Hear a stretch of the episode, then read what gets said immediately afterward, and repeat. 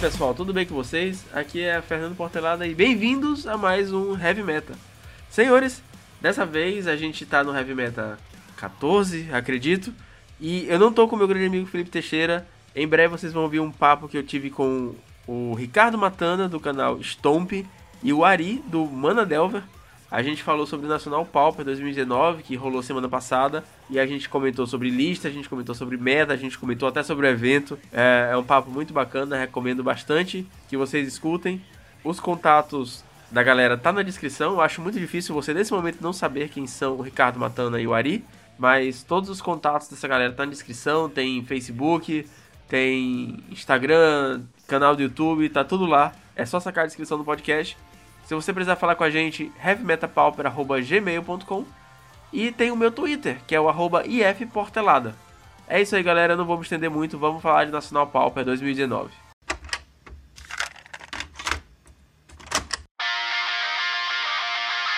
Galera, primeiramente eu queria agradecer muito vocês por tirarem um espacinho da noite e participar aqui do Heavy Meta. A gente não tá com o Felipe hoje, mas eu tô com dois convidados, como eu já falei mais cedo, incríveis aqui para vocês. Certeza que a gente vai ter muito conteúdo bom. Obrigado, Matana, e obrigado, Ari. Eu que agradeço, Fernando. Valeu ali pelo convite. É sempre uma honra poder aqui contribuir com a produção de conteúdo aqui de grandes amigos. E estamos aí para falar bastante de Pauper hoje. Isso aí, eu também queria agradecer aí ao Fernando pelo, pelo convite, né? É, vamos falar bastante aí de Pauper. Estou bem animado para falar sobre o Nacional, um evento aí que eu curto bastante. Já é o terceiro ano que eu participo e estou bem animado aí para falar sobre ele. O que eu pensei, para você aí que tá, tá ouvindo de, de casa, no ônibus, a gente vai fazer um, um pouquinho uma introdução. A gente vai falar sobre como foi a preparação dos meninos pro campeonato, escolha dos decks e as partidas. Depois a gente vai falar do meta em si, como é que foi o top 8 do, do Nacional Pauper desse ano. E depois a gente vai falar um pouquinho mais sobre os pontos positivos e negativos do campeonato, como é que foi a percepção da galera, beleza? Então, fala aí, galera, como é que foi a preparação? Vocês jogaram, Matana jogou de UB Delver, que a galera tá chamando de UB Next Level Drops, e o Affinity, e o, e o Ari jogou de Affinity. O Affinity é um deck que já é clássico aí, tá fazendo bastante resultado também novamente, assim, não dá pra vacilar contra o Affinity. Fala aí pra gente por que, que vocês escolheram jogar com esses decks e como é que foi a preparação de vocês, como é que vocês fizeram os treinos, desenvolveram as listas, teve alguma tech diferente? É, aqui falando primeiro, é, falando sobre o, o Bedelver, né, que foi a minha escolha, até podemos dizer inusitada aqui para o Nacional, né, diferente do ano passado que eu também joguei de Bedelver, mas aí a versão campeã, a mesma versão clássica ali com Gush, com Daisy, de Taxon Probe. Dessa vez é uma versão aí 2.0, aí meio recalchutada, sem as cartas que, eram, que foram banidas. Mas é um deck que eu gostei bastante de jogar, apesar de não ter ido tão bem no Nacional. É, em relação à preparação, desde que Arcons Astrolabel foi banido, eu fiquei meio órfão de deck. Eu gostava de jogar na época de Stomp, mas não sei porque assim, não sentia que o Stomp era a melhor opção para esse nacional, principalmente porque eu imaginava que eu ter bastante Boros né, na competição, tanto Bully quanto Monarca, que são dois matches bem complicados por causa do Prismatic Strengths. Então eu sabia que eu não queria jogar de Stomp e, e comecei a procurar algumas opções de deck. É, eu comecei jogando bastante de UB Exum, que é uma versão parecida até com a lista final de UB Delver, mas apostando no Exum com a Serpente, né, a 5/5 Hexproof. E aí acabou, acabou que a gente precisava melhorar um pouquinho o nosso match contra o Tron. Eu e o Carves, né, que, que ficamos bastante tempo testando né, e aprimorando a lista. E a gente resolveu trocar então essa interação da Serpente com Exum para colocar os quatro Delvers, que é uma carta fundamental contra Tron, e aumentar também a quantidade de counters e de remoções no baralho. Então a gente foi lapidando essas últimas semanas aí jogando bastante no Magic Online, principalmente o Carves, né? Então jogou bastante liga com deck, eu também consegui jogar algumas ligas. A gente chegou a jogar também aqui na nossa cidade em Barueri, São Paulo, é, IRL, algumas partidas. Rolou bastante discussão naqueles áudios infinitos de WhatsApp, né? Trocando bastante ideias sobre o deck aquelas eurecas, né, de acordar de madrugada querendo mudar a lista inteira.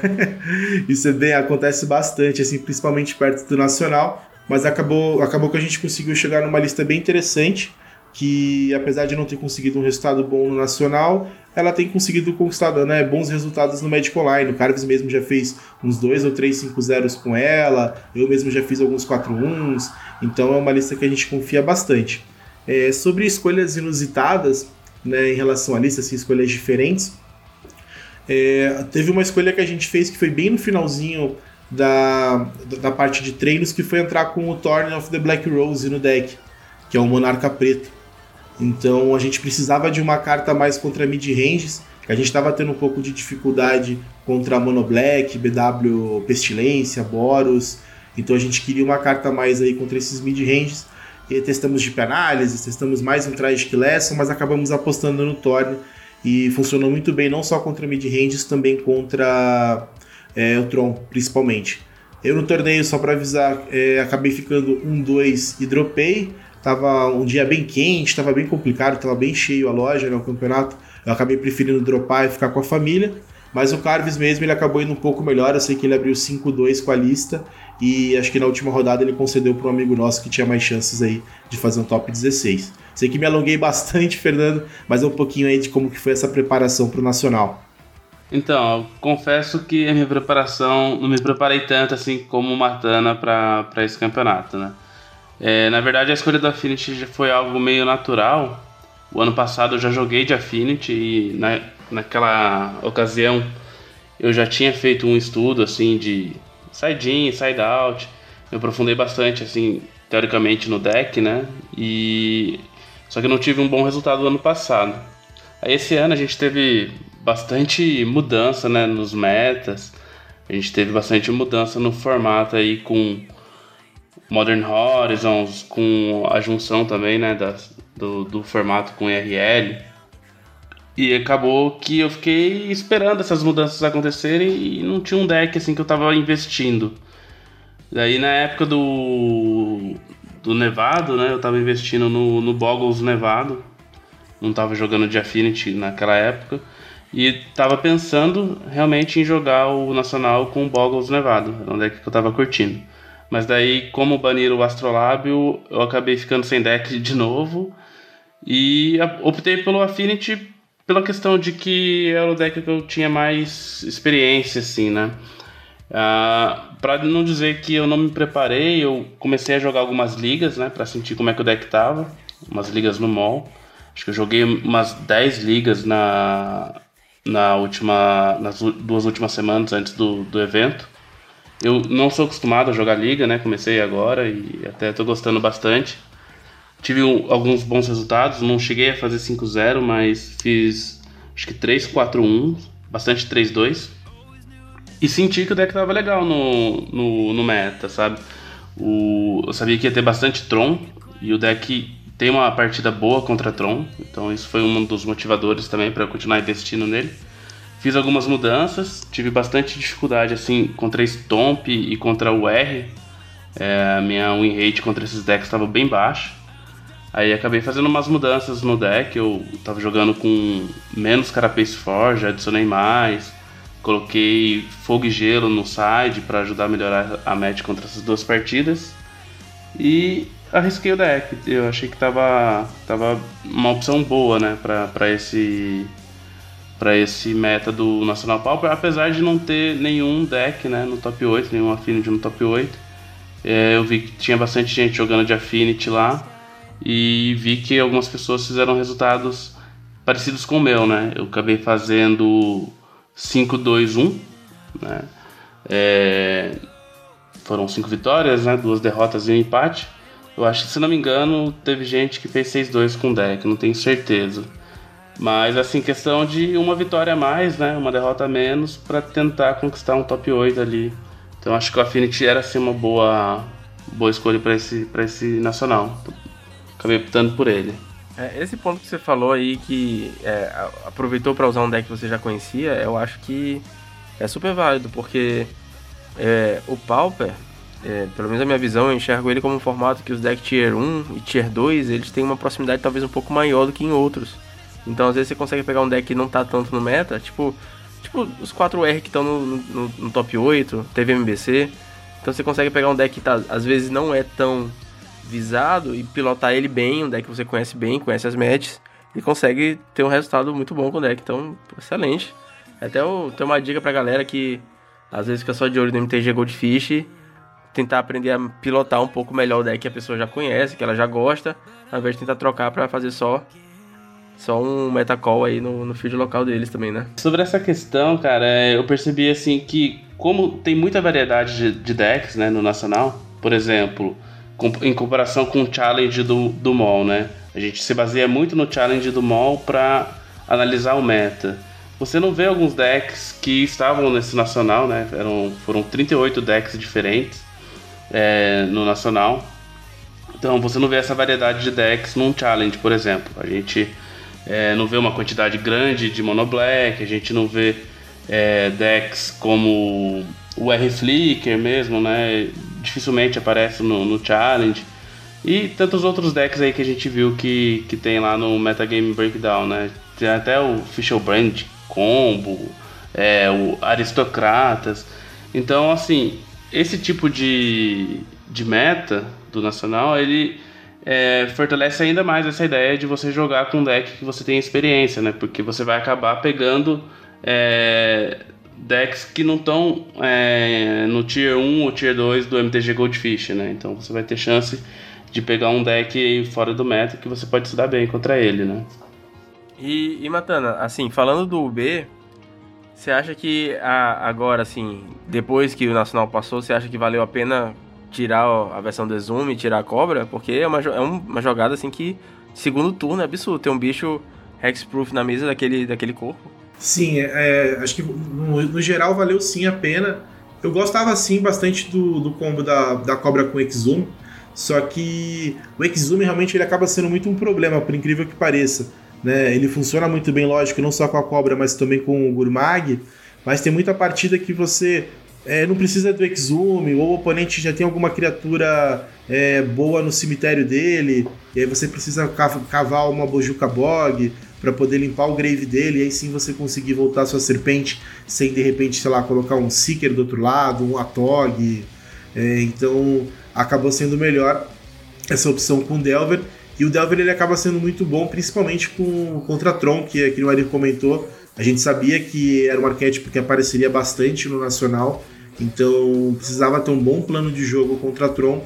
E mesmo não conseguindo um bom resultado, acho que o deck, no geral, ele, ele acaba sendo bem interessante. Engraçado, né? Quando a gente vê o, o Metagame Breakdown, só tem dois UB Delvers no Nacional, que era eu e o Carmes, né? com, a, gente, a gente jogou com as 75 cartas iguais, né? Então é engraçado assim que foi uma aposta que só a gente fez. E até com um pitaco, né, naquilo que vocês estavam falando de jogar com deck que você já está acostumado. Acho que principalmente para nacional, que não é brincadeira, assim, o metagame é uma selva, gente. Por mais que tenha Tron, né, tenha é, Affinity, enfim, os decks assim que são bem jogados, Boros, mas teve, por exemplo, gente enfrentando Infect, é, Familiar, tudo que é deck também com algumas techs diferentes é, BG aristocratas. Então, assim, você tem que estar tá preparado para tudo. E às vezes você pega um deck lá do MTG Goldfish, já copia um plano de sideboard de alguém que você viu também, e aí quando aparece alguma coisa assim mais estranha pela frente, você fica meio perdido. Então eu recomendo também você jogar com algo que já está acostumado. Eu, eu não escondo que eu, que eu sou um jogador de Tron, e mas eu também já, já comentei aqui no Heavy Meta que se eu fosse jogar o Nacional, quando for jogar o Nacional, provavelmente não vai ser de Tron, porque oito rodadas, mínimo de oito rodadas, jogando 50 minutos, mais cinco turnos, é, é, complicado demais, cara. Admiro todo mundo que, que conseguiu jogando de Tron, mesmo sendo o deck que mais conhece nesse, nesse meta selva aí do Nacional. É, então, em, em relação a isso, até tenho uma experiência no próprio Nacional mesmo, né? No Nacional de 2017 eu joguei de Scred e, se não me engano, eu empatei duas ou três partidas. Né? E sem contar que eu fiquei todas as partidas várias partidas, né? Até os cinco turnos e tal. E já desde o ano passado, quando eu comecei a jogar de Affinity, dá, dá tempo de ir no banheiro, de fazer um lanche, de comer. Então é isso também é uma das coisas que eu acho que vale sim colocar no, no na ponta do lápis, né? Na hora de escolher o deck. É, tá certo que muitas pessoas é, que jogaram de Tron é, treinaram, né? Pra, pra jogarem rápido. Por exemplo, eu enfrentei dois jogadores de Tron que jogaram super rápidos. Mas assim, a, a partida que eu perdi, né? Eu perdi, eu perdi de um Tron e ganhei de um Tron.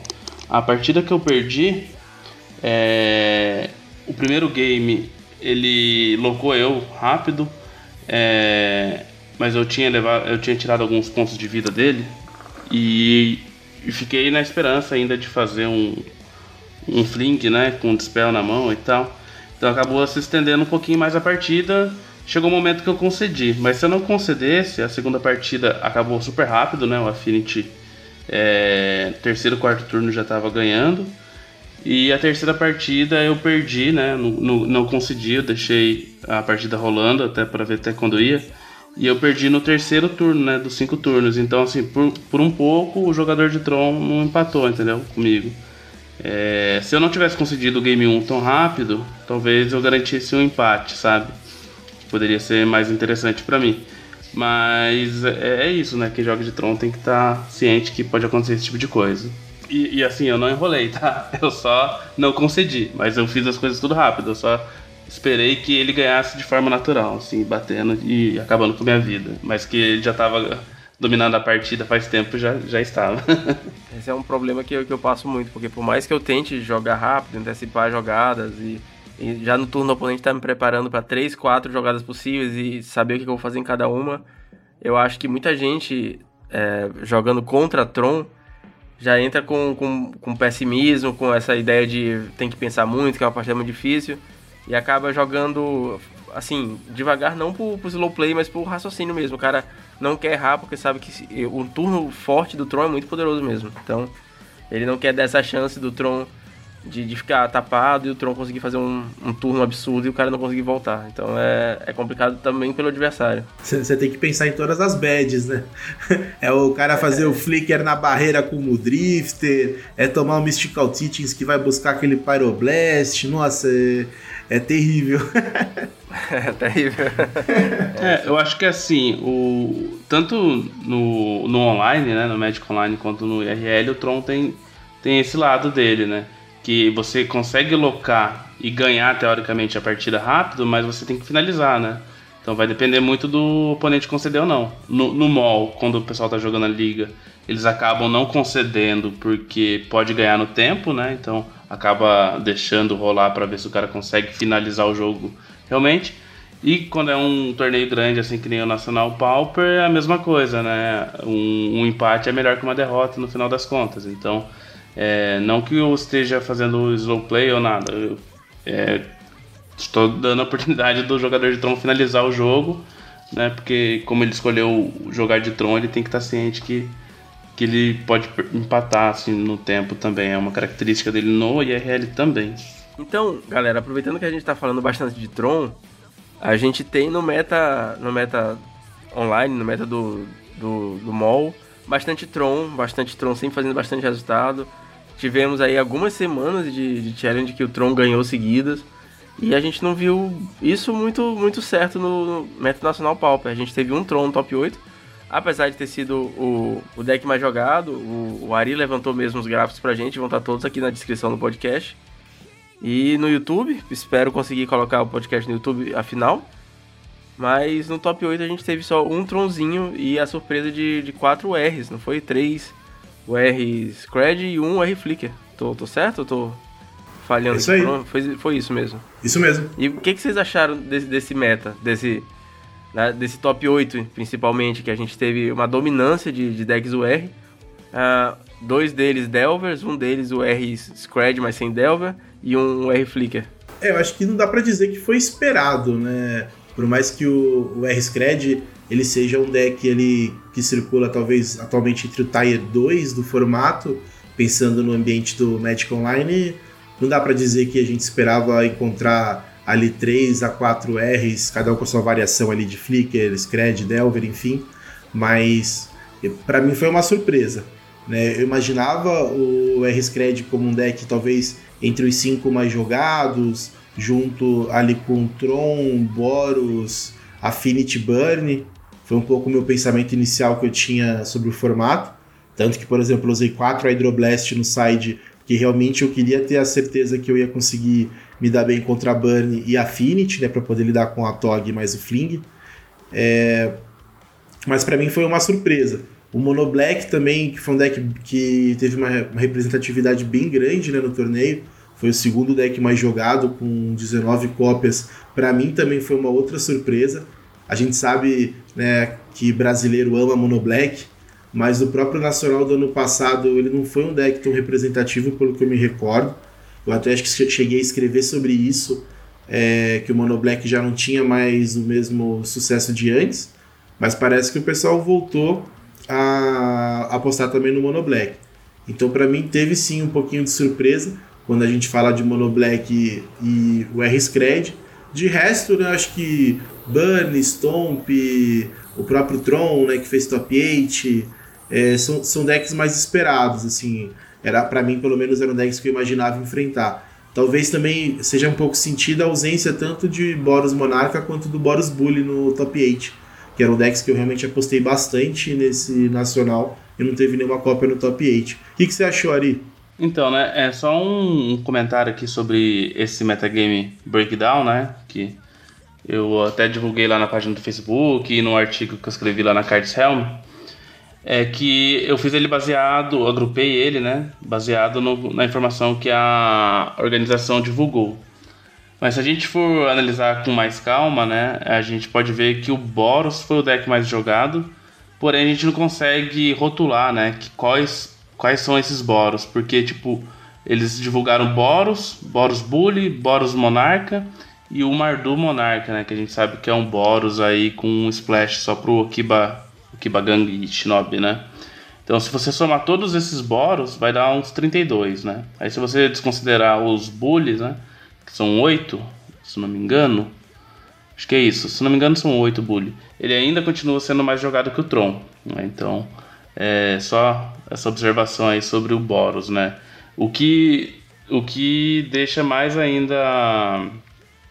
É, o que deixa mais ainda em foco, né, o fato dele não ter nenhuma cópia no top 8. Realmente isso eu não esperava, achava que realmente o Boros era uma escolha boa para esse campeonato. Não sei o que realmente aconteceu para que eles não chegassem até lá. Talvez tenha sido uma quantidade de empates grande, né? Já que tinha bastante Tron. Deve ter tido muita, muita match né, entre Tron e Boros e acabou resultando aí nos empates. E até porque o top 8, não sei se vocês viram lá, né, no suíço, ele foi bem acirrado, né? Então não teve nenhum, nenhuma pessoa que fez 6-2 e, e, fez top 8, né, dessa vez. É, se eu não me engano, o jogador com menos ponto do top 8 foi 19, né, que foi o próprio campeão. Então ele fez é, 7 vitórias, uma derrota e um empate, se não me engano, né? É 6-1, né? 6-1, que são oito rodadas. Isso, verdade, isso. 6-1. Seis vitórias, uma derrota e um empate. E né? tiveram então, três, teve... três pessoas, 6-1, que ficaram fora do top 8.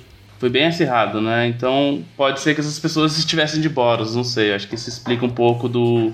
Acho que a quantidade de empate talvez explica um pouquinho aí do. Porque se a pessoa teve dois empates no campeonato, ela já não, não tava no top 8, né? Então acho que isso pode explicar um pouquinho por que eles não estão lá. E é, a questão do Tron, né? Eu acho que é a mesma coisa, de ter uma cópia só no Tron. O Tron que estava no top 8 foi o Tron, um do, do, Tron que eu enfrentei, né? Que eu perdi. Que o jogador estava com uma lista muito boa. É, aparentemente ele era bem experiente com o deck, né? O Thiago Cavallini. E ele acabou ficando em quinto lugar, se não me engano. É, o Thiago Cavallini ele também fez 19 pontos, fez 6-1 de Tron, né? Então ele teve um empate e uma derrota. Então acho que, que isso também explica né, a, quantidade, a pouca quantidade de Tron que foi pro, pro top 8. Eu acredito que é isso, né? Tô chutando aqui. Que é tanto o, o Boros quanto o, o Tron, que são decks lentos, tiveram esse problema aí. Não sei se vocês chutam outra, outra possibilidade aí também. É, pior que, que eu tenho que concordar. Eu acredito que muito empate e sem ter tempo de fazer tantos pontos quanto a galera que tá jogando com o deck um pouquinho mais rápido, podem ter tirado esses Boros do top 8 e o Tron também. Né? Fico surpreso até que, que, que, o Tron passou assim, porque, cara, é muita, muito, muito tempo jogando e muita chance de dar alguma coisa errada. É um deck que tem, exige muita concentração. as micro decisões que você toma no decorrer da partida influenciam bastante. Então, até parabéns aí pro Thiago, parabéns à parte por ter feito esse top 8. Agora, a questão do, dos Delvers, cara, é de fato é surpreendente, porque é, é um deck que a gente sabe que não joga tão bem contra o Boros, porque é, a, o Delver, dos três que fizeram, né, dos, dos três Screds, dois deles estão jogando com o Delver, é uma carta que é sua principal carta ofensiva, ele morre para praticamente qualquer coisa que o Boros está fazendo. No Glint Rock, em Core Skyfisher, já consegue parar, parar o Delver. A, a versão do, do, do Guilherme, que, que ganhou, ele estava até jogando com dois Geist de main deck, não estava jogando com, com Delver. Eu acho que é até um, um metacall assim, melhor, porque é uma carta que atrapalha bastante o, o Boros, já, já consegue fazer um corpinho ali que, que consegue trocar com, com Glint Rock e até matar o Skyfisher depois. É, é surpreendente. Eu tenho até uma opinião um pouco controversa que eu defendo bastante que o meta IRL é diferente do, do MOL. E eu sei que na, na verdade não é tanto assim, mas eu, eu gosto de pensar que é, principalmente porque tem decks que a gente não vê e acabam fazendo bastante resultado. Acho que foi ano passado, 2016, que teve um, um Torture Resistance no top 8 nacional também. É um deck que é, é muito click intensive no mall, então a galera costuma não jogar tanto com ele. E IRL acaba fazendo bastante resultado também. Vocês acham que, que existe essa disparidade real entre o, o meta IRL e o meta do, do MTG Online? É, ou é, são duas coisas complementares? Assim, porque é, na época do, do também ainda tinha isso, né? Que a gente falava que o Bedelva na, na vida real não era tão opressor e tão presente quanto era no mall. Eu acho que tem sim, Fernando, um pouco disso. É, eu acho que essa distância entre o, o IRL e o Magic Online ela já foi maior. Se a gente for falar de uns dois a três anos atrás, eu acho que você tinha sim uma diferença bem grande do que era jogado no IRL comparado com o Magic Online. Acho que agora até está um pouco mais próximo, tem sim suas particularidades. No próprio Brasil tem essa questão do Mono Black, né, que é um deck popular, e no Magic Online quase nunca a gente vê o Mono Black indo bem né? Seja no challenge ou até mesmo nas ligas, então é bem difícil de encontrar. Então acaba tendo um pouco disso sim. Eu, eu vejo que às vezes o, o, o meta IRL ele tá um, sempre um passo atrás do Magic Online. Tem algum, algumas situações que, que, que, eu vejo assim, por exemplo, o R-Scred, né? A gente dando uma olhada nas listas que foram bem agora no Nacional. Se a gente comparar com algumas listas de R-Scred que tem começado a aparecer no Magic Online, você já vê listas que utilizam aquela Fairy Duelist, que é uma fada, uma azul e uma incolor 1/2 Flash Flying, que quando entra em jogo ela dá menos 2, menos 0 para uma criatura até o final do turno, né, uma criatura do oponente. São listas que elas estão um pouco mais focadas no combo de Mystic Sanctuary com Deprive e Tragic Lesson. E essa é uma evolução que você ainda vê um pouco tímida nessas listas de UR Scred do, do Nacional. Não que isso seja um problema, tá? Eu acho que são só características diferentes. Né? E no Brasil também tem, sempre teve um, um, uma questão também que o metagame no Brasil costuma ser um pouco mais agro do que no Magic Online. No Magic Online você vê bastante o BA, Alchemy, aqueles URs só de mágica, né? Tipo, decks que o Raptor gosta de jogar, né? Que não faz nada, né? Que ele ganha não perdendo. Então é mais comum você encontrar esse tipo de deck no Magic Online e no Brasil é um pouco pelo contrário, né? Você encontra lá bastante Mono White heróico, é, Infects, Livers, decks com uma pegada um pouquinho mais agro, assim. Mas é, acho que é interessante quando a gente for se preparar até para o ano nacional do ano que vem, é importante entender essas diferenças entre os dois metagames, principalmente se você estiver utilizando o Magic Online como local de treino, né, jogando as ligas. O que, que você acha, Ari? Bom, acho que não tem nem muito o que adicionar, né? Eu concordo plenamente com o que você falou. Falando do R-Scred, né, que acabou sendo campeão, acho que é importante também ressaltar que ele não enfrentou nenhum Boros, né? No artigo que eu escrevi lá, eu acabei é, colocando, né, quais partidas ele enfrentou. Então ele enfrentou um Tron, teve um WO, né, que é o oponente não apareceu, um BW Pestilência, um Auras Infect, Stomp, Tribe e Burn. Acho que com exceção do Infect, né, os outros decks são decks que, que estão no mall também, né? De vez em quando aparece um Infect lá já. E e depois aqui no top 8 ele acabou enfrentando um Burn, outro Scred e o Flicker. Eu acho que essa partida do Flicker na final não aconteceu. Eu não tenho essa confirmação, mas eu vi o Weber, o Alexandre Weber comentando lá no vídeo dele, né? Que, que não teve essa final aqui, não sei. Talvez o José Gustavo, que era o cara que estava de Flicker, tivesse que ter ido embora, porque estava bem tarde, né? A gente pode até comentar sobre isso depois aí, os atrasos que rolou lá no evento. Mas eu acho que é, que é válido ressaltar que ele não enfrentou nenhum, nenhum, nenhum Boros, né? E a derrota que ele teve foi contra Tron. Tá, então isso é, acho que é interessante. Mas de resto eu concordo bastante com o que o Matana disse. Eu acho que o, o RL ele acaba tendo um, um atraso, né? Um, as coisas que acontecem no Magic Online, as coisas que acontecem no Challenge, acaba tendo um delay para chegar no RL, mas acaba chegando. A gente viu isso acontecendo na época do G-Sky, a gente vai ver isso acontecendo agora com o Scred utilizando essa interação, abusando mais dessa interação aí. Você pode ver que até aposto que daqui a algum, algum, algumas semanas já vai ter gente reclamando da, da força do, dessa land, né? Mystic Sanctuary, talvez até pedindo ban. Mas assim, é, o Tron ainda continua forte, né? Então não sei se é, esse fato que aconteceu aqui, né, de ter 4R no, no, top, no topo do Nacional Pauper, não sei se isso vai chegar a acontecer no meta do, do MOL, porque no MOL a gente ainda tem grandes jogadores aí jogando challenge de Tron, né? Então talvez o Tron continue dominante. Não sei, tem que, temos que ver aí como é que vai. É, como é que as coisas vão evoluir, né? Até porque a gente ainda acabou de sair desse ban né, do Astrolab, então é natural que as coisas ainda estejam evoluindo. Eu vou dar a dica que aqui no Maranhão esse delay é um pouquinho maior, porque qualquer comprinha de carta já demora umas duas semanas para chegar, então tem coisa que a gente tenta comprar para atualizar as listas físicas e quando chega já não, não tá mais jogando. É, é ruim, cara. Aqui na loja, né, do, que eu jogo, na verdade não tá rolando muito campeonato ultimamente, mas o R-Scratch ele estava esquecido. E durante a, o treinamento que eu estava fazendo lá com a Affinity nas ligas do mall, eu estava tendo uma dificuldade enorme, né, contra o, contra o Scratch. E eu tinha, já tinha percebido que essa interação aí é muito forte. É, o fato do Scratch também, pelo menos no mall, né, não estar utilizando o Delver, parece que deixou ele melhor na partida contra o Affinity, por incrível que pareça. É, o fato dele fazer turno 1 uma fada e passar turno 2 aberto para anular qualquer coisa que você faça ali do, do Affinity, né? É, acaba ficando mais forte ainda do que, por exemplo, ele fazer um turno 1 no Delver e tomar um Galvanic ou algo do tipo.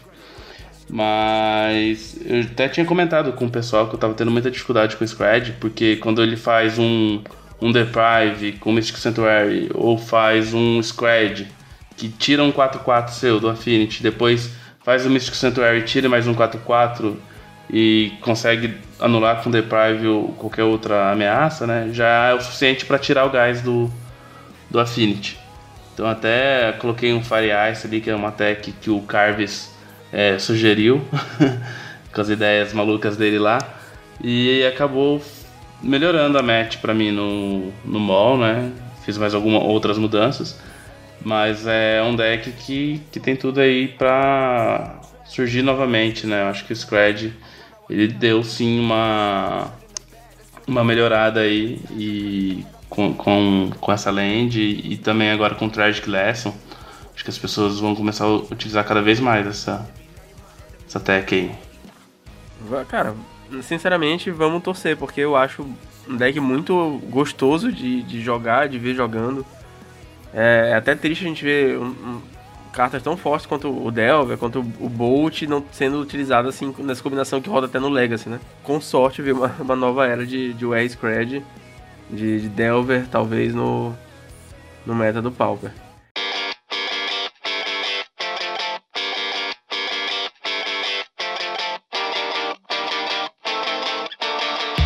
E finalizando também assim para a questão do, do meta, vocês conseguiram ver as listas? Vocês têm alguma uma coisa interessante que vocês viram aí? Uma techzinha que ninguém tava esperando? Olha, eu gostei bastante da lista de Mono Black, Fernando. Eu achei que a lista de Mono Black, assim, em termos de novidade, ela é que traz mais cartas interessantes. Então, por exemplo, na lista dela você tem dois de Vest main deck, que é aquela, aquele descarte, né, que o oponente revela a mão e você escolhe um artefato ou uma criatura da mão dele. Então acaba sendo bem interessante essa carta contra Tron, porque se você abre de mana de veste, você consegue tirar um mapa, um Prophetic Prism, consegue tirar uma criatura-chave dele, como um Mudrifter, uma Mnemonic Wall. É, então o Divest é uma carta muito boa e o, e o Tron não é um match fácil pro Mono Black. E é interessante também porque como ele tem alguns LDs né, no sideboard, ele pode ter, por exemplo, utilizar o próprio Divest como um, LD também. Se ele fizer contra o Affinity do Ari, ele pode tirar uma land artefato, ou até contra o Boros Monarca, então acaba sendo uma alternativa bem interessante. Né? E tem também algumas escolhas que não são tão comuns, né? como um Corrupt Main Deck, o próprio Snuff Out não é tão, tão comum você encontrar no Mono Black, então tem algumas cartas aí bem interessantes. No próprio sideboard também ele coloca três é, Bunny Hound, que é uma, uma criatura, uma mana barra 1 lifelink haste. É, imaginou que seja a ideia dele seja contra Burn, né? Não é algo que eu gosto tanto, mas deve ter funcionado, né? Que levou ele até o top 8. Mas acho que a lista de Mono Black foi a mais interessante, assim, em termos de escolha. O que, que vocês acharam? Então, eu, eu posso falar um pouco da lista de, de Tron, né? Que apesar de, de parecer padrão, assim, eu notei algumas diferenças entre as listas que eu estava enfrentando no mall. É, são, são diferenças sutis, né? Mas que fizeram a diferença no jogo contra o Affinity, por exemplo, que é uma bad match pro, pro Tron, né? É, esse Tron aqui, ele estava utilizando quatro rinoceronte, né? Que é o que a maioria utiliza mesmo. E ele utilizava duas paz momentâneas e duas pulsação de Murasa no main deck. Né? Não são todas as listas que utilizam isso, né? Geralmente ou é uma paz momentânea e um, uma, e um pulse, ou é duas paz momentâneas no máximo e um pulse, né? Mas nunca quatro main deck. E no sideboard ele utilizava é, resistir à tempestade, que foi o que praticamente ganhou o game 3 para ele, porque ele conseguiu utilizar duas vezes, fazendo com a, a muralha, né? e utilizava mais uma paz momentânea, né? Então, no total ele acabava tendo mais bounces, né? Quase três paz momentâneas pós-side. Isso faz bastante diferença. E um resistir à tempestade, né? É, acho que a galera tem utilizado, acho que um, um no main e um no side, se eu não me engano. É, então, ele, ele, acabou utilizando uma cópia a mais aí de paz momentânea que fez a diferença. É, Sobre o R-Scred do Igor Grécia, que ficou em terceiro, quarto lugar, né? Caiu na, nas semifinais ali. É, a gente estava até discutindo isso, né? Do fato dele utilizar quatro vidente fada e não utilizar nenhuma fadinha que dá o draw, né? Que é a fada marota. Então a gente estava comentando é, a diferença entre as duas, né? Parece que fada vide, é, o vidente fada, né? Fada vidente aqui é, tem sido uma opção interessante aí também no Scred e, e, muita gente fica em dúvida, né, se deixa ou não de lado a, a fadinha do a fadinha que dá o draw. É, a mesma coisa aconteceu com Purga, né? Também tá usando Vidente Fada e não tá usando a Fada Marota. Então acho que isso é uma tendência aí que, que tá acontecendo. E é interessante, né? Porque muito se fala se um draw é melhor que um Scry 2 ou não. É sobre essa questão do, do draw do Scry, eu tô em fase de testes com o Identifada também. E eu acho que no vácuo o draw é melhor. Mas a, a combinação de do vidente de primeiro turno para tentar acertar o ninja de segundo é, talvez seja mais forte você ter isso certinho na mão, é, conseguir finalizar, conseguir arrumar o seu topo para poder ter o lane certinho, para poder dar o, dar o ninja de segundo turno. E ela funciona bem também com, com a questão do, do deck jogando de conhecimento acumulado. Alguns jogam com, alguns jogam sem, né? O Purga jogou com 4 conhecimento e o Igor jogou, jogou sem. Mas é legal você conseguir talvez puxar uma carta que você precisa, um outro conhecimento acumulado, na, com, a, com, a, com Vidente Fada. Isso tem me agradado bastante. O Mono Black que o, que o Matana comentou, cara, de veste de main deck, eu acho que é é tipo a tech que o Mono Black precisa para tentar sobreviver ainda no, nesse metagame, porque uh, contra o Boros, cara, é muito forte. Você conseguir de, de primeiro turno tirar uma pedra de mana dele, que talvez seja a pedra de mana que vai fazer ele, o engine funcionar. Com, ele vem com uma pedra, com um prisma, e depois vai colocar um, um Skyfisher, vai colocar um Rock, vai comprar mais cartas. E você diminui essa, essa distância que ele vai, vai abrir de você, é sensacional. Sensacional mesmo. Ah, o Sabujo, cara, a gente tava. O, o que tem Imper, né? O Sabujo maldito. A gente tava comentando que é basicamente um counter pra, pra raio. É, anula o raio alvo, você ganha um ponto de vida. Que ele vai ter que matar o bicho se ele não quiser ficar é, perdendo um de vida, você ganhando um. E o problema mesmo a gente ficou pensando bastante no Siren Blaze, que é um alvo sensacional pro Siren Blaze. E ter um bicho na, na mesa, assim, com resistência baixa. Mas é, com certeza o, o jogador de Mono Black, o Rodrigo, ele deve estar tá, tá sabendo um pouquinho mais que a gente, que ele fez top 8 aí com essa, com essa tech. Uma coisa interessante também, no Mono Black, é que o pessoal geralmente joga com Choke Incendies, que é o Destrói Land e se não for não básica causa 2 de dano. Ele jogou com dois terreno ranço, que se você tiver o limiar, ele acaba causando 1 de dano em cada criatura, excelente contra o Bully, excelente contra elfos, excelente contra qualquer deck winzinho, e um Choke Incêndio só, não sei. Acabei não falando com o Rodrigo para saber se essa disparidade entre as cartas foi alguma coisa específica dele, ou se estava faltando uma ele encaixou a outra, ou se ele realmente queria dois terrenos ranço e um Choke Incendio no, no deck dele. É, só antes da gente terminar essa parte aqui do, do metagame, né? Eu acabei falando com, com dois jogadores, né? Que fizeram o top 8, que foi o o Guilherme Antônio, né, que foi o campeão, e ele me passou essas partidas que ele enfrentou, e eu falei também com com o Giovanni Wolf, né? E ele me passou também como é que foi o suíço dele. Ele jogou de Stomp, né? E eu vou até comentar aqui com vocês, para os ouvintes, para entender um pouquinho como é que foi as partidas, foram as partidas dele. Ele pegou um Mono Blue, um Goblins, Mono Black, um Boros Bully, um B Hard Control, um Burn, um Scred e um Mono Black Control.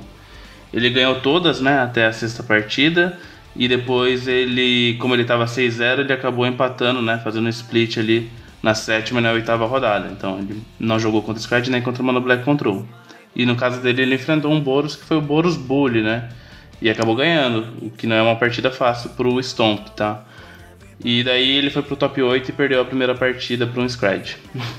Não, o detalhe importante que acho que vale a pena a gente comentar que a lista do campeão tem 61 cartas main deck. Não sei se vocês perceberam isso, mas tem 61 cartas. Tem gente, tem bastante gente que tem essa superstição aí que gosta de jogar com 61 cartas. Talvez o Guilherme também seja desse clube aí. É, outra coisa interessante também que ele comentou comigo é que ele começou a jogar Magic esse ano, então Imagina a felicidade dele aí, né? Com Nossa, menos bacana. de um ano de Magic já conseguir ser campeão do Nacional Pauper aí, que é um, um evento aí tão importante para a comunidade e tão difícil, né, de conseguir aí. Então parabéns aí pro Guilherme, né, que foi campeão. E parabéns aí também pro Giovanni, né, que jogou de Stomp aí, conversou um pouquinho comigo, que também foi fez uma um suíço impecável, né? E infelizmente ele acabou perdendo por um R-Scratch. Mas a gente estava na torcida tanto pro Guilherme, tanto pro Giovanni, que, que estão lá no nosso grupo, né? No nosso grupo do WhatsApp lá, que a gente conversa sempre. É, o Next Level lá. Falando em Giovanni, ele estava jogando com dois Tangle de side, preparando aí pra, pra Mirror, preparando contra, contra decks, decks agro, uma coisa que a galera não espera muito do Stomp, porque não é tão comum a gente ver Tangle no side do, do Stomp, que é aquele fog que as criaturas não desviram durante um turno. Sim, é, é, até seria interessante né, a gente conseguir conversar com ele para saber se ele chegou a usar em alguma partida do, do campeonato, né, contra quem que ele usou, qual situação ele usou. Inclusive, saber também como é que foi a partida dele contra o Boros Bully, né, que é uma, como a gente falou, e até o Alexandre comentou ano passado que enfrentou alguns Stomps, se não me engano, até na final. E na final, não lembro se ele enfrentou na final, mas no top 8 tenho certeza que ele enfrentou o Stomp e que ele ficava até feliz em enfrentar o Stomp, que era uma good match pro, pro Bully, né? Então fica a curiosidade aí, quem sabe a gente consiga conversar com ele depois aí e, sei lá, passar essa informação pra galera aí, de alguma forma. E acho que só para finalizar a parte de lista, eu preciso comentar um pouquinho do, do Tron também. Ele tá usando uma carta que a gente não vê muito, que é o Varrer da Existência, que é uma instante custo 7 que exila permanente alvo. Ela é totalmente incolor, então você consegue castar só com seus, seu, seu triozinho de Tron, sem precisar de filtro. Assim, é uma resposta bem genérica para qualquer coisa, né? Exila um encantamento, exila um terreno, exila uma criatura. E voltando dela com uma barreira, talvez é. Cara, é quase um soft lock, né? Terceiro turno, mandar uma dessas, exilar uma permanente do cara, quarto turno, baixar uma barreira e já, já voltar a mágica pra mão. É, não é uma escolha usual, mas eu achei muito legal. Já, já botei a carta aqui no, na minha wishlist. E em breve quero estar tá testando também. É uma carta que eu uso no meu Commander. Commander Mono Red. Não tem muita remoção de exílio, né? Então eu uso essa aí. Justíssimo. Mas eu não. Olhando assim, eu não, não, entendo muito o porquê dela. Talvez porque não toma Hydroblast nem Pyroblast. Isso, interessante. Né? Eu, acho que, que, é legal porque, assim, na dúvida entre, ah, vou botar uma, uma instituição de artefato contra um Affinity, uma instituição de encantamento contra um Boggles, contra um BW Pestilência, o cara botou uma barreira de resistência que acaba resolvendo um pouquinho de tudo, né? Com um pouquinho de sorte. É, ele lida bem com o Stormbound. É, inclusive, quando eu jogava de UB Fadas, eu usava uma uma incolor também, né? Que na verdade ela era com incolor com mana preta, sabe? Aquela que exila, Sim, só que eu custo 3 é. ou menos.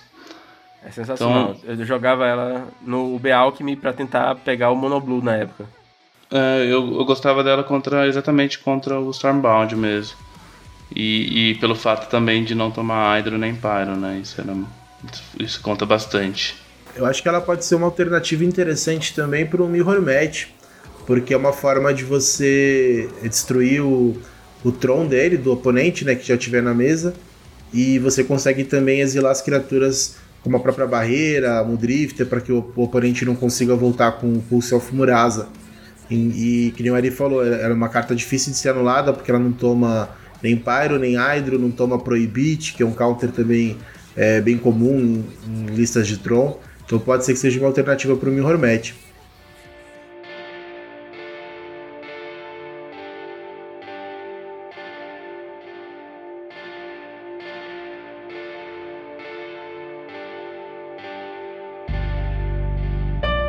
Galera, então, finalizando um pouquinho a parte que a gente falou do meta, falar de lista, eu acho legal a gente falar também do, do evento, né? Como é que foi a expectativa de vocês, Uh, eu soube que teve problema lá com o Air, assim, mundial, mas a gente teve, né?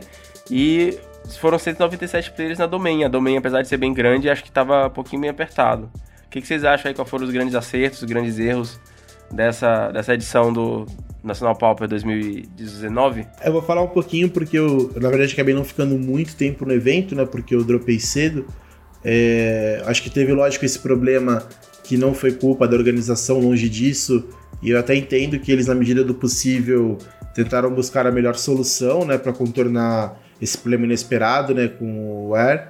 Então, mas, mas assim, eu como jogador acho que a experiência acabou prejudicando um pouco, não tem como negar. É, novamente, eu entendo todo o esforço do, da organização, é, da loja, enfim. Só que para mim, como, como usuário, ali, como jogador, realmente acabou atrapalhando bastante, porque a primeira rodada foi sair era próximo de meio-dia e meia. É, no começo também o, o sistema provisório que eles estavam utilizando, as rodadas demoraram um pouquinho a mais para sair, então teve rodada que demorou ali quase uma hora e meia. Acho que depois, com o tempo, foi melhorando, assim, foi organizando e fluiu um pouco melhor. Mas de qualquer forma, né, o Suíço acabou acabando, acabou é, ocorrendo muito tarde, né? Então ele terminou o Suíço, se eu não me engano, foi próximo das 23 horas. Então, para quem ainda ia jogar um top 8, acaba sendo muito cansativo.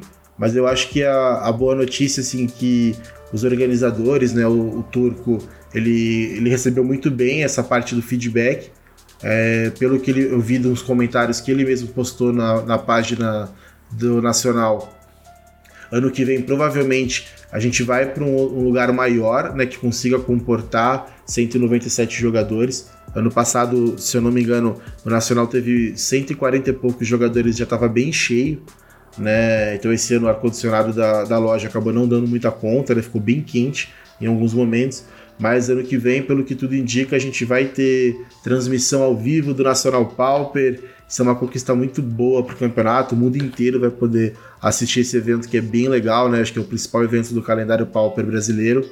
Então já tem bastante gringo que eu sei que está animado de poder acompanhar esse torneio, mesmo a transmissão sendo em português. E muito provável é, a tendência, né, no que ano que vem a, a, quantidade de jogadores continue crescendo. Então é bem provável que a gente que o campeonato aconteça num salão maior aí, para que a gente consiga ter um evento bem bacana. Como que foi sua experiência ali com, com essa parte do evento como um todo? É, acho que você resumiu bem, né, os problemas que, que a gente enfrentou.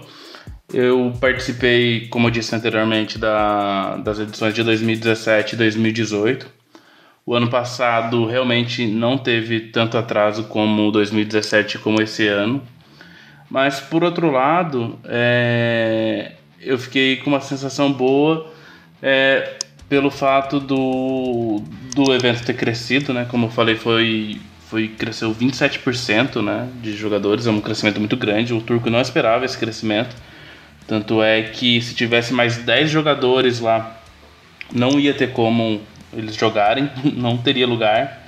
Então foi bem em cima assim mesmo do da cota. E isso abriu o olho dele para que é, ele percebesse que realmente necessita é, dar um passo à frente, dar um passo adiante aí, porque o Nacional está atingindo um nível maior, né? Então Acho que isso, esses problemas foi bom, foram bons né, para mostrar isso e de fato eu acredito né, que algumas ações serão tomadas aí para a edição de 2020. Então fico bem feliz que já falaram de alguns problemas que a gente vinha comentando, como a falta de uma cobertura, né, de um evento desse tamanho e não ter uma cobertura. É, o próprio Turco comentou que em outros anos ele já tinha perguntado para alguns jogadores e devido ao valor preferiram é, optaram né, por não ter stream. É, na verdade, eu não me lembro de ter tido essa, esse tipo de, de enquete, né? Dessa vez teve essa enquete mesmo. E a grande maioria votou para que tivesse é, para que tivesse essa stream aí. É, acho que outro ponto importante que ele comentou é a possibilidade de realizar esse evento em dois dias, né? Porque por mais que o evento não atrase, é, ainda assim ele é um evento com 200 jogadores que tende a crescer. Ele fica cansativo por ser oito rodadas de suíço mais a final, então dividindo o evento em dois dias, a galera pode se programar para ficar por lá, né? Não, não ter que fazer um bate-volta talvez. É, quem garantiu o Day 2 é, se planejar para ficar lá e jogar uma final menos cansado, pensar um pouco mais em algumas atitudes, alguns aprendizados do day, do day one, né? Então acho assim que são coisas que, que realmente estão fazendo que o campeonato cada vez se profissionalize mais, né? Que, que ele vira uma marca mesmo e que que seja realmente a grande confraternização e o grande evento que os jogadores de Pauper sempre fizeram, né? E, e, que merecem, né? Acho que uma comunidade aí que não tem tanto apoio da Wizards, um formato que, apesar das conquistas que a gente teve esse ano, a gente ainda sabe que está muito abaixo do o apoio, né? Que ele recebe está muito abaixo do que os outros formatos recebem em nível de competitividade, em nível de investimento em produtos, em, em tudo, né? A gente, a gente sabe bem a realidade do nosso formato e ele ele só é o que é por causa da comunidade, do que os jogadores fazem, como esse evento do National Pauper, que é um evento independente, mas que a própria comunidade e as lojas, né, que se movimentam aí para realizar esses classificatórios. Então, é isso, falei pra caramba. tá acabando aqui a, o fôlego, mas é isso. É, acho que a, apesar dos problemas que aconteceram, é, imprevistos acontecem a gente se virou lá, a organização se virou. E o que ficou mesmo foi aí a esperança para que 2020 é, evolua, né, que o evento evolua e que a gente colha os frutos aí dessa adesão da própria comunidade aí, porque foi isso que realmente fez abrir o olho é, da organização, né? E a gente vai cobrar, né? a gente vai cobrar porque é, a gente está com esperança aí de que realmente melhore a situação. E a gente sabe, né? Vai, a gente, o que a gente quer é maior divulgação do evento durante o ano, para que tenha maior número de pessoas que, no final das, das contas, né, com todo o investimento que vai ter que ser feito para aluguel de lugar, é, né, para estrutura, para de dois dias, né, para a equipe de juízes em dois dias, para que tudo isso ainda, é, com o aumento de, de participantes, ainda dê para manter a premiação boa, né? E também a gente não vai ligar se diminuir um pouquinho a premiação, né? Desde que seja revertido em mais conforto para os jogadores, em stream, é, para divulgar o próprio evento, para que mais pessoas acompanhem, para melhor divulgação do formato, para que tenha novos adeptos, né? Então tudo isso só são só benefícios que a gente não vai ligar se tiver uma premiação com mil ou mil e quinhentos reais a menos. Pelo menos isso é a minha opinião. Tenho só que concordar com o que vocês falaram. É, não tive a oportunidade de estar no Nacional Pauper esse ano, mas eu fico muito feliz com o crescimento da marca. Esse Nacional Pauper deu mais pessoas que o último Pauper Geddon, que é uma marca estabilizada no mundo todo é, em relação ao Pauper. E só resta sonhar para a gente ter aí, talvez em 2020, uh, cada vez mais um mini GP Pauper no, concentrado no evento nacional. Talvez com mais patrocinadores, com, com artistas, com cosplayers, cara. Com dois dias é o céu é o limite. Então, espero muito conseguir ano que vem. Vou me programar, tem um ano para isso. Então, ano que vem, espero estar tá comentando um pouquinho mais aí junto com vocês. É, eu espero que o Turco esteja ouvindo esse podcast aí, que que ele esteja animado aí para investir em tudo isso aí pro ano que vem aí. E no que precisar de, de alguma ajuda, algum, alguma coisa aí, pode contar com a gente também, né? Para divulgação do evento, para tudo que puder a gente puder fazer para ajudar, né? Dar uma força. A gente só espera mesmo que o, o evento possa ser cada vez melhor e, e reconhecido, né? Senhores, então acho que, que finalizando aqui nosso papo, não seria heavy metal se a gente não tivesse a parte do, do heavy Fazer, vamos fazer aquela indicação de metal? Bora!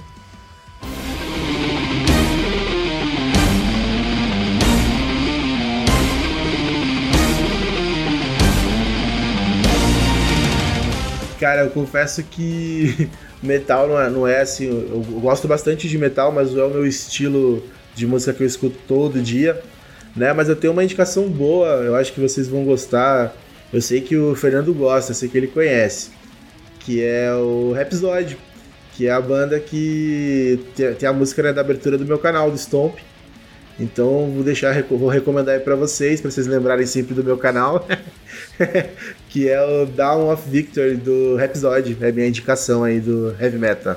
Sensacional, cara. O Rhapsody é, é muito bom. Escutei muito. Né? Eu tive minha, minha fase de, de metal melódico, principalmente quando eu jogava bastante RPG ali no, meio da adolescência, uns 16, 15, 16 anos. O episódio fez muita, muita parte das minhas playlists já. Bom, eu, eu, se o Matana não é muito estilo dele, né? Heavy, heavy metal, imagina o meu, né? Eu nem sei é, classificar esses gêneros nem nada, né? Eu escuto de tudo. Forró, tecnobrega, rock, rap, reggae, né? Então, mas assim, eu escuto, escuto de tudo. E eu, um, um dos programas que, que eu escutei, acho que você recomendou Disturbed, né? E isso me fez lembrar que de um álbum que eu gosto muito deles, que é o Asylum. E a música que eu vou recomendar é Warrior.